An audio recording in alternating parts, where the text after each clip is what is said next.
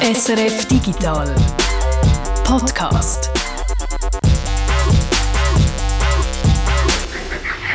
Und ich fange mal wieder mit dem Datum an. Wir sind ja ein Podcast, wo es vor allem um Nullen und Eisen geht. Aber was das Datum von diesem Mal angeht, das ist fast nur zwei. Es ist der 2.12.22 und das ist trotzdem der Digital Podcast.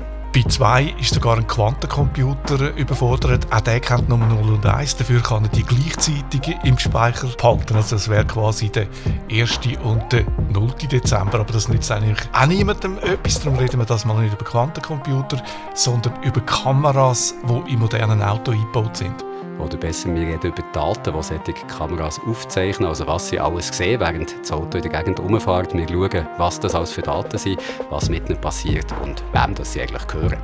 Und wir, das sind diese Woche der Reto Wittmer, den hören wir jetzt gerade, und ich, der Peter Buchmann. Und ich, der Jörg Schirr. Digitalisierung von der Logistik. Über das Thema haben wir in der letzten Ausgabe vom Podcast geredet. Lastwagen, die selber fahren, äh, zu wenig Chauffeur, die Problematik, die Fernfahrerromantik, die weg ist. Und zudem haben wir ein Feedback bekommen. Der Gaucho hat es geschrieben, er ist selber Lastwagenchauffeur seit 25 Jahren, immer noch gern unterwegs. Und er sagt, hallo, jetzt muss ich auch mal etwas schreiben. Der Beitrag über die Digitalisierung im Transportwesen gefiel mir sehr gut. Das freut uns natürlich. Er sagt, er ist immer noch sehr gern unterwegs, auch auf langen Touren. Leider werden die immer weniger. Und leider gibt es in der Schweiz sehr viel Stau, eigentlich nur in der Schweiz und rund um die grossen Städte. Aber sonst nicht. Ich glaube, so könnte man die Reaktion von Gertrude zusammenfassen. Und er schreibt auch noch, danke für eure Arbeit. Ich höre den Podcast jede Woche. Das hat uns natürlich gefreut. Danke vielmals für das äh, Feedback. Genau mit dem Thema beschäftigst du dich, Reto, ja schon seit längerem. Du hast ja, den, den, letzten Beitrag gemacht und wir schauen jetzt noch weiter und zwar geht es ums Datensammeln rund um die neuen Autos. Und im äh, Beitrag vom letzten Podcast haben wir ja mit dem Satz hier aufgehört. Das Auto oder Lastwagen wird der beste Spion oder Datensammler. Das ist der Marcel Straub, Geschäftsführer vom Dynamic Test Center Zwoffeln, oberhalb Biel. Äh, wo da ein spannendes Thema anreißt. Über da reden wir eben heute und über da habe ich auch mit ihm geredet. Fast jedes Fahrzeug hat mindestens vier bis sechs oder acht Kameras, überall LiDAR, ähm, Radarsensoren. mit dem könnt ihr ein Umfeldbild generieren, die, äh, jenste Sachen, oder? Und die Daten werden irgendwo abgeleitet. Zum Teil bekommt ihr sie vom Hersteller, könnt ihr anfragen, ich möchte gerne vor rechter Aussenkamera das Bild von den und den. Zum Teil wird es selber abgelegt, wenn irgendwie ein Vandalismus am Auto kommt, mit dem Schlüssel am Dings kratzen, tut der Außenspiegel ein Rundumfoto machen. Mercedes. Mit dem Handy könnt ihr schauen, wie es eurem BMW geht, in Echtzeit. Also ihr seht, wie es jetzt aktuell um euer BMW aussieht. Auch wenn der Zündung aus und also das heisst, wenn ihr das könnt, kann das der Hersteller auch, dann kann es noch vielleicht schon rein. Also, es gibt ja dort schon das eine oder das zu diskutieren. Das machen wir heute hier im Digital Podcast. Mercedes also hat eine Funktion eingebaut, wo die Kameras automatisch anfangen zu filmen, wenn ich zu nahe am Auto bin und vielleicht könnte etwas beschädigen. Und bei BMW kannst du über das Handy immer auf die Kameras zugreifen vom Auto und die Funktion heißt Remote 3D View. Wenn ihr unterwegs seid und wissen wollt, ob euer Auto noch sicher steht, gibt es eine richtig coole Funktion. Ihr geht einfach auf Remote 3D View in der App und könnt die Umgebung eures Autos fotografieren lassen. Einmal auswählen und dann könnt ihr exakt sehen, wo euer Auto steht und hier sogar so ein bisschen rumswipen und einmal um das Auto rumfahren. Ganz schön cool. Ganz schön cool heißt dann in der Praxis, ich laufe heute in der Straße rum und muss ständig damit rechnen, dass mich ein Auto filmt dabei und ich es nicht merke, weil ich ein Geschäft betreibe, äh, ein Kiosk zum Beispiel, und ich habe eine Überwachungskamera da drin, weil ich da eine gewisse ja, mir Sicherheit davon verspreche dann muss ich die Leute informieren, ich muss einen Zettel an die Türe machen, dass sie eben damit müssen rechnen dass sie könnten gefilmt werden Und ich muss dafür sorgen, dass meine Kamera den öffentlichen Bereich nicht filmt. Und eigentlich müsste ja das bei BMW, bei diesen Autos gleich gehandelt werden, oder? Ja, also so eine Überwachungskamera-Kleber drauf, aber logisch, willst du natürlich nicht deinen schönen BMW mit so einem äh, Kleber äh, verunstalten. Aber die Daten, die werden jetzt aufgezeichnet. Das ist jetzt abhängig vom Hersteller und ja, sie tun sich da auf eine Art recht elegant so äh, rausnehmen aus der Schusslinie und eigentlich so die Verantwortung dann auch einfach an uns delegieren. BMW sagt, sie tun es nicht aufzeichnen und sie machen darauf aufmerksam, dass wenn ich einen Printscreen mache, von, wenn ich es jetzt bei mir aufs Handy komme, aus abspeichern, dass ich dann wegen dem Datenschutz könnte haftbar gemacht werden wenn ich zum Beispiel den Nachbar oder der Nachbar weiss ja nicht, ich kann ja das Auto herstellen, wenn der um mein Auto umläuft, weiss ja der nicht, dass das filmt. Und es tut ja nicht ständig, ich muss, dort muss ich jetzt aktiv über meine App, über BMW schauen, aber ich kann ich kann das Bild auf mein Handy holen. Also wenn draußen auf dem Parkplatz ein BMW steht, ein neuer, ich parkiere nebendran, oder gehe ich irgendwie nachher dann zum Auto zurück, dann theoretisch, wenn jetzt die Person, die den BMW gehört, gerade schaut, sieht sie mich. Genau, das ist möglich. Und beim S-Klasse Mercedes tut es sogar automatisch abspeichern. Also wenn der Reisentür stüpft, das gibt irgendeine Vibration, dass er kennt, ah, das ist ein abnormaler Schlag. Dann wird ein Rundumfoto gemacht. Dann ist mein Nummernschild drauf, dann weiss er, oh, der Kratz kommt von dem. So läuft's. Man kann auch noch hinterlegen, ob man ein Mail will oder eine SMS-Warnung, wenn irgend so etwas detektiert wird und, und, und. Also eben, auf der einen Seite ja sinnvoll, wenn Vandalismus ist, auf der anderen Seite sind wir dann auch schon beim Datenschutz, oder? Wo eben heikel ist, oder mit der Umgebung filmen. Aber das wird nur noch zunehmen, oder? Jedes Auto, jeder Lastwagen, alles wird ausgerüstet mit irgendwelchen Kameras, fährt um, nimmt die Daten auf. Geschwindigkeit, Ort, habe ich ja. Plus Kamera, Radar, LIDAR, alles. Temperaturen, was ihr wollt. Also etwas, einen besseren Datensammler als das Auto oder die Lastwagen gibt es nicht. Oder? Zusammen mit den Smartphones, fantastisch. Ja, da könnt ihr die Sachen zusammenbasteln. Oder? Der Marcel Straub meint damit, aus allen Daten, die unser Auto generiert, kann man Rückschlüsse ziehen, wie ich gefahren bin, zum Beispiel. Ja, wir haben äh, über die Kameras geredet, aber die sind natürlich nur eine Datenquelle. Sicher für uns Kunden, so der Consumer, irgendwo das spannendste Gadget, sage ich mal, wenn ich schaue, wie es mit dem Auto geht. Aber da gibt es noch ganz viel mehr andere Sensoren. Der Marcel Straub hat es gerade gesagt. Eigentlich geht einem modernen Auto kein Wert, also keine Information, äh, wo irgendwie möglich ist, mehr durch die Lappen. Diese Daten werden dann eben wichtig bei einem Unfall. Da können Sie dann im Dynamic Test Center herausfinden, was passiert ist, wie das genau abgelaufen ist. Das sind sechs Ingenieure, die ja, in Führungszeichen nur so Sachen machen, zurückrechnen. Wer ist woher, wie schnell gekommen. Mit den Daten, die zur Verfügung stehen. Und es ist immer mehr Daten, die man da hat. Also sprich aus eben Kameradaten stationär, bei einer Tankstelle, bei einer Bijouterie oder irgendwas, wo zwar nicht direkt auf die Straße filmen, aber man sieht dann gleich das Auto mit dem Nummer durchgeht und, und, und. Das. Also das sind von äh, Unfällen, die passiert sind. Genau, Unfälle. Dann, kommen Sie dann einen Auftrag über da, äh, das analysieren und dann gehen die auf den Hersteller zu und sagen, wir sollten von dem und dem Auto die Daten haben. Ja. Also meistens sind nicht Steuergeräte, wo man, wir können ja das nicht direkt auslesen, ja. wo man mit dem Hersteller schauen, dass, dass sie die Daten geben.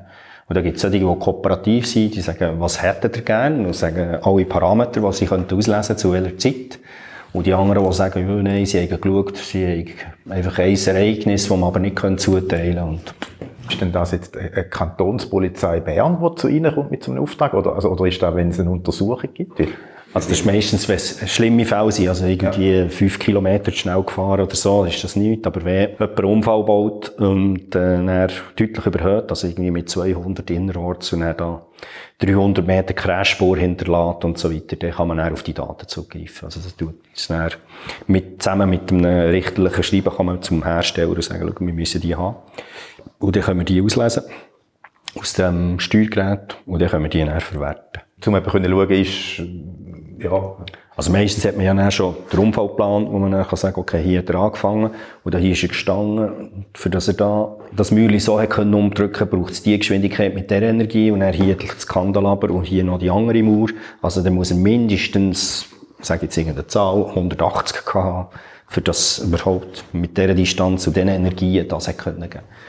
Das können wir schon berechnen mit unseren Simulationstools und dann können wir dann noch Daten auf dem Steuergerät, wo man es dann die haben auch Geschwindigkeit, aber das muss man auch verifizieren, weil zum Teil kann es sein, dass eins beim Schleuder ein Rad abhebt, dann hat er plötzlich eine Geschwindigkeit von 240.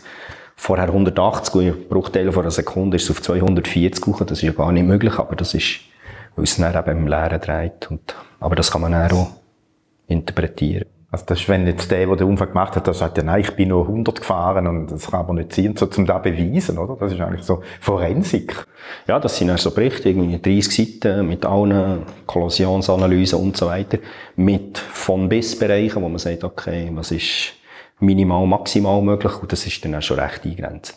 Aber meistens bei so Fällen geht es nicht darum, ob es eine Fahrlässig. Es gibt dann auch die Abstufung da vorsätzlich, eventuell vorsätzlich und all das Zeug. Und eben innerorts über 200 oder im Bereich von 200, da müssen wir nicht mehr diskutieren. Oder? Das, ist, das ist nicht dumm gelaufen, oder? das ist dumm gefahren.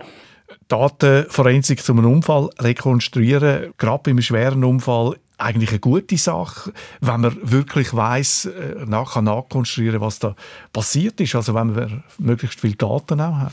Ja, also sich ausreden, da ist dann nicht mehr so einfach. Ich denke, da ist vielen auch gar nicht bewusst. Also, dass die Art, wie jemand Auto fährt, wie wir Auto fahren, nicht mehr so anonym ist äh, wie früher. Gewisse Daten sind in den Steuergeräten gespeichert, eben ein paar Sekunden vor dem Aufprall. Aber Tesla zum Beispiel speichert auch Videodaten in seiner Cloud und und auf die können Ermittler dann auch zugreifen. Der Kassensturz hat im April von dem Jahr eine Sendung dazu gemacht und einen Fall zeigt von einem Selbstunfall, massiv überhöhte Geschwindigkeit, wo man sieht, wie die Kameras vom Auto dann auch noch nach mehreren Minuten nach dem Unfall alles filmt. Da siehst du dann die Bergungsarbeiten vom Auto, man sieht Rettungsleute und äh, Polizisten.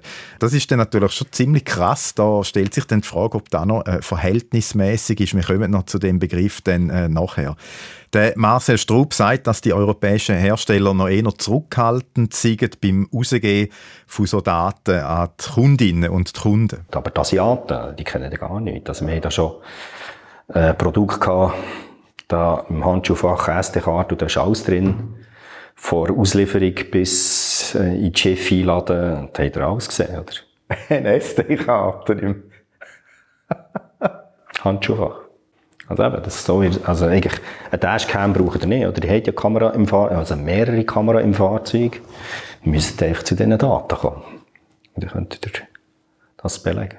Aber eben in der Schweiz ist man ja zurückhaltend, also das heisst, ich kann jetzt nicht eine Dashcam oder irgendwelche Kameradaten brauchen, für euch anzuzeigen, wo irgendwas ist. Was ich aber darf, ist mehr rauswaschen, also reinwaschen. Also das heisst, wenn ich angeschuldigt werde und ich eine Dashcam habe oder irgendwelche Daten, kann ich sagen mit denen, nein, nein, ich bin es nicht gesehen. Das geht.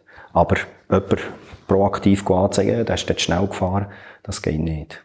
Aber dass ich belegen kann, dass ich nicht schnell gefahren bin mit meinen eigenen Daten, das geht. Die Schweiz ist ja ein Land von Polizisten und Abwärts. Und sonst würde jeder, jeder, jeder anzeigen, ah, der ist hier fünf schnell, und der ist dort über die Seitenlinie und hier über das. Und das wäre Wildwuchs, oder? Weil es gibt ja überall immer wieder kleine Vergehen. Und jeder hat natürlich das Gefühl, dass er das melden müsste, oder? Sage, ja. Aber wenn jemand mehr anschuldigt, kann ich mit meinen Daten, könnte ich mehr, mehr selber rausholen, das geht. Also eigentlich die Dashcam, die ja mal so aufgekommen sind, ja, die sind eigentlich gar nicht mehr nötig. Das war so eine Zwischenstufe. Gewesen, Nein, im Prinzip, wenn ich alles, ich muss einfach dazukommen, oder jetzt eben die Europäischen, die sich da noch ein bisschen schwer, dass man das einfach auf, auf einer SD-Karte ablesen könnte. Aber einzelne so Printscreens und so, das geht, glaube ich, recht gut schon, dass man kann sagen, okay, ich habe jetzt Mercedes, ich jetzt Sumbe oder BMW, ich will jetzt von meinem BMW in Echtzeit ein Foto, das ging. Aber es ist noch nie irgendwo abgelegt. Es ist auch schon noch jemand, aber wir haben nicht so direkten Zugriff. Kein Zugriff auf Daten also oder nur auf die, die der Hersteller rausgibt. Was, wie, wo gesammelt wird, das wissen wir nicht so genau. Und dann kommen noch die Kameras dazu, die es jetzt in ein Auto hat, die uns filmen und wir nichts davon merken eine extrem schnelle Entwicklung, wenn man ein Auto anschaut, nur schon vor, vor zehn Jahren. Es ist wirklich unglaublich, wie da, ja, das explodiert, irgendwie die Menge an Sensoren und eben auch die Kameras, oder? Bis zu acht Kameras hat es drin. Das ist wirklich, glaube ich, vielen von uns nicht so bewusst, das Ausmaß. Und ich finde es noch interessant, dass es auf eine Art auch noch recht wenig thematisiert wird oder eben vor allem auch so bei Politikerinnen und Politikern für Aufregung sorgt. Die springen ja gerne auf so Themen auf und fordern dann da irgendwelche Massnahmen. Und vor gut zehn Jahren hat es ein Ereignis gegeben, das auch mit Kameras zu tun hatte Da hat es dann so getönt. Da können einzelne Leute beobachtet, verfolgt werden, wo sie hingehen, was sie machen. Identifizierbar, das ist ein unzulässiger Eingriff in Persönlichkeits- und Datenschutz.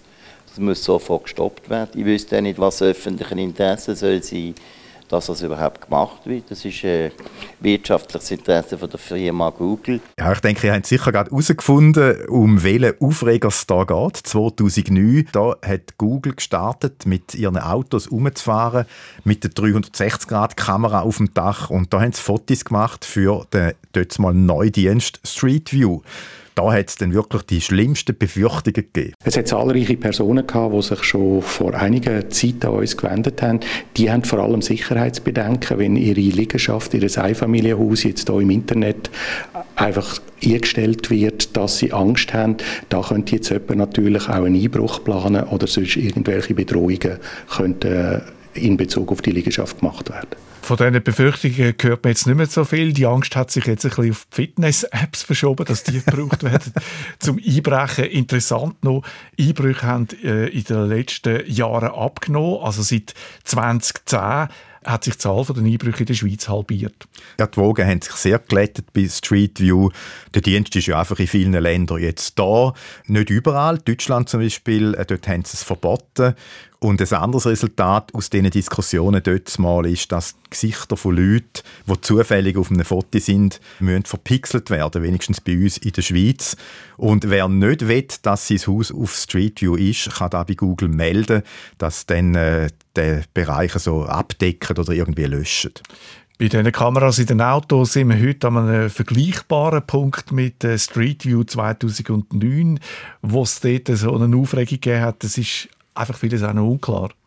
Ja, und wie immer ist ein großes Problem halt, dass sich die Technologie, da haben wir gerade vorher gesagt, oder derart schnell weiterentwickelt und die ist immer der Gesellschaft voraus, auch den Diskussionen, die dann erst einmal kommen müssen und vielfach eben auch den Gesetzen, die dann irgendwie nicht mehr ganz stimmen oder irgendetwas gar nicht abdecken. Aber es beschäftigt die Leute dann halt. Äh, der eidgenössische Datenschutz- und Öffentlichkeitsbeauftragte, der EDÖB, Adrian Lopsiger, hat mir gesagt, dass es äh, über ihre Hotline doch jeden Tag Anfragen überkommen zu dem Thema äh, Fahrzeug und Dashcams, also das, wo ja auch eben gefilmt wird und auch so Fragen von der Verwertbarkeit dann von so Aufzeichnungen als Beweismittel.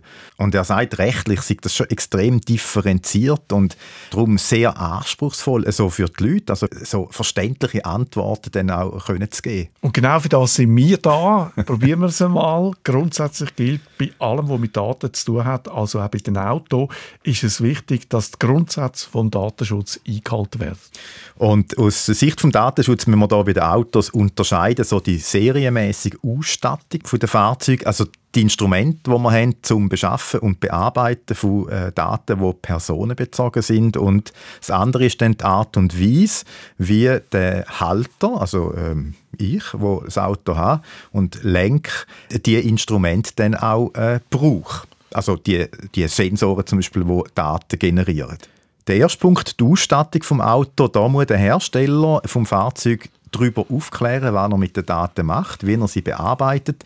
Für gewisse Sachen muss er auch ausdrücklich dann eine Mini-Zustimmung einholen, also ein Opt-in, zum Beispiel für Bild- und Tonaufnahmen im Innenraum. Das ist nämlich heute bei modernen Autos auch so, dass es auch innen drin eine Kamera hat, wo dann zum Beispiel schaut, ob ich konzentriert bin oder nicht irgendwie auf den, äh, ein, ein Video schaue in der Mitte, dort wo so bei vielen Autos heute ein grosser Bildschirm ist.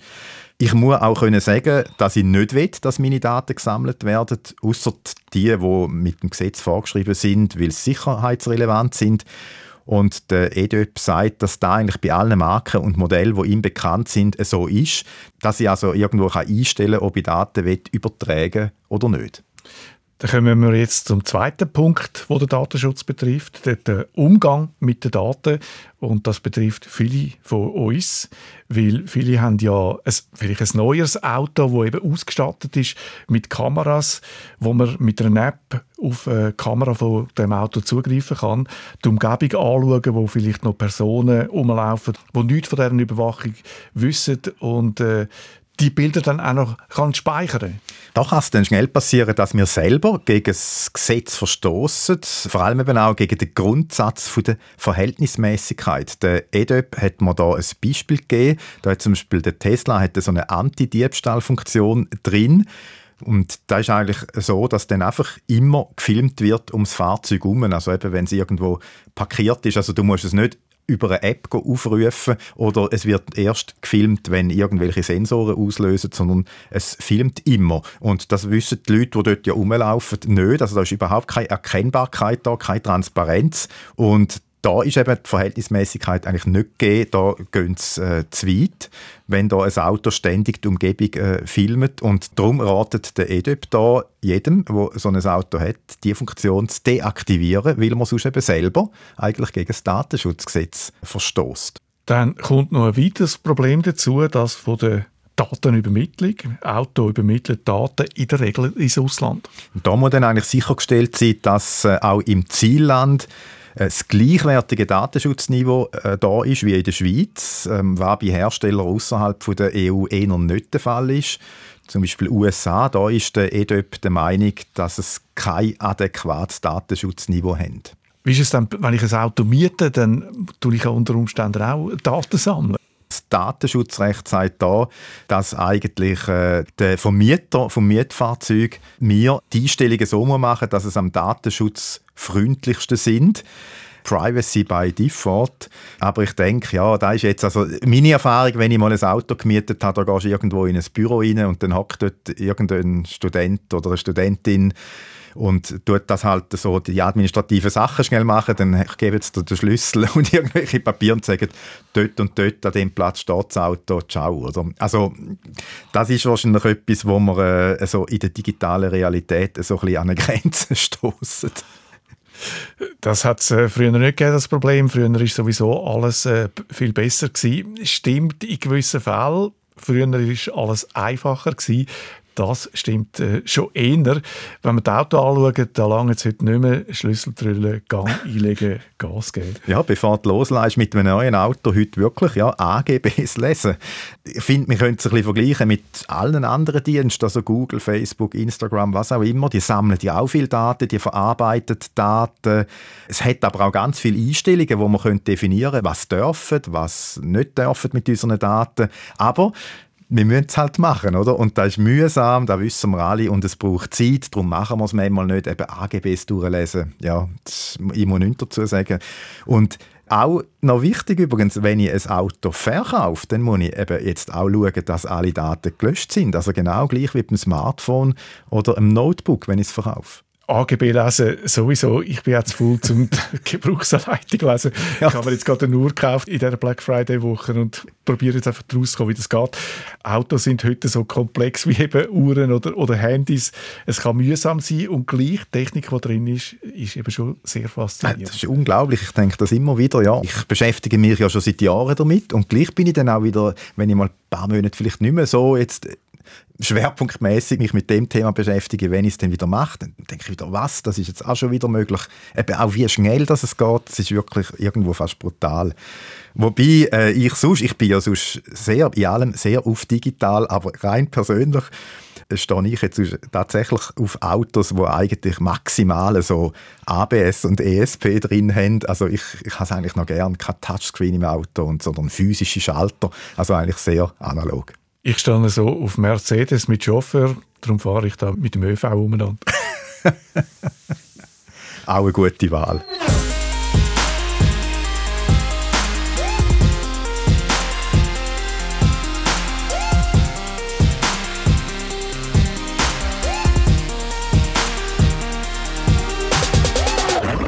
Also was, Peter, du fährst im ÖV mit dem Mercedes. Für mich längt es da immer nur für ein altes Tram oder irgendeinen überfüllten Pendler- und Pendelzug. Ja, ich wohne ja jetzt in Aarau, aber vorher habe ich in Hönk gewohnt, an der Endstation vom Bus 46. Und dort äh, ist ein Mercedes-Bus umgefahren, also ein Trolleybus. Wenn ich mich nicht täusche, ist der tatsächlich von Mercedes. Und ich habe das einmal schon sehr komfortabel gefunden, wenn ich an der Endstation der Einzige bin, wo dort eingestiegen ist und dann vielleicht noch zwei Stationen alleine weitergefahren worden bin, chauffiert worden bin von einem Chauffeur in einem Mercedes. Also der Schweizer ÖV kaum zu schlagen. Und apropos Schweiz, die ist ja föderalistisch aufgebaut und auch das hat durchaus seine Vorteile, auch wenn dadurch viel ein bisschen umständlicher ist vielleicht und langsamer geht. Aber, ich habe gesagt, der Föderalismus der könnte ein Vorbild sein, nicht nur für andere Länder, sondern auch für soziale Netzwerke. Wir schauen nämlich die nächste Woche das sogenannte Fediverse an. Das ist ein Nachzug zu unserem Mastodon-Bericht von der letzten Woche. Fediverse, das ist nicht ein einzelsoziales Netzwerk, also wenn man es negativ sagt, nicht einfach ein Silo, wo man nicht daraus rauskommt, sondern genau das Gegenteil. Es ist eine Vernetzung von verschiedenen sozialen Netzwerken. Also eigentlich so ein bisschen die Grundidee vom Internet steckt da drin.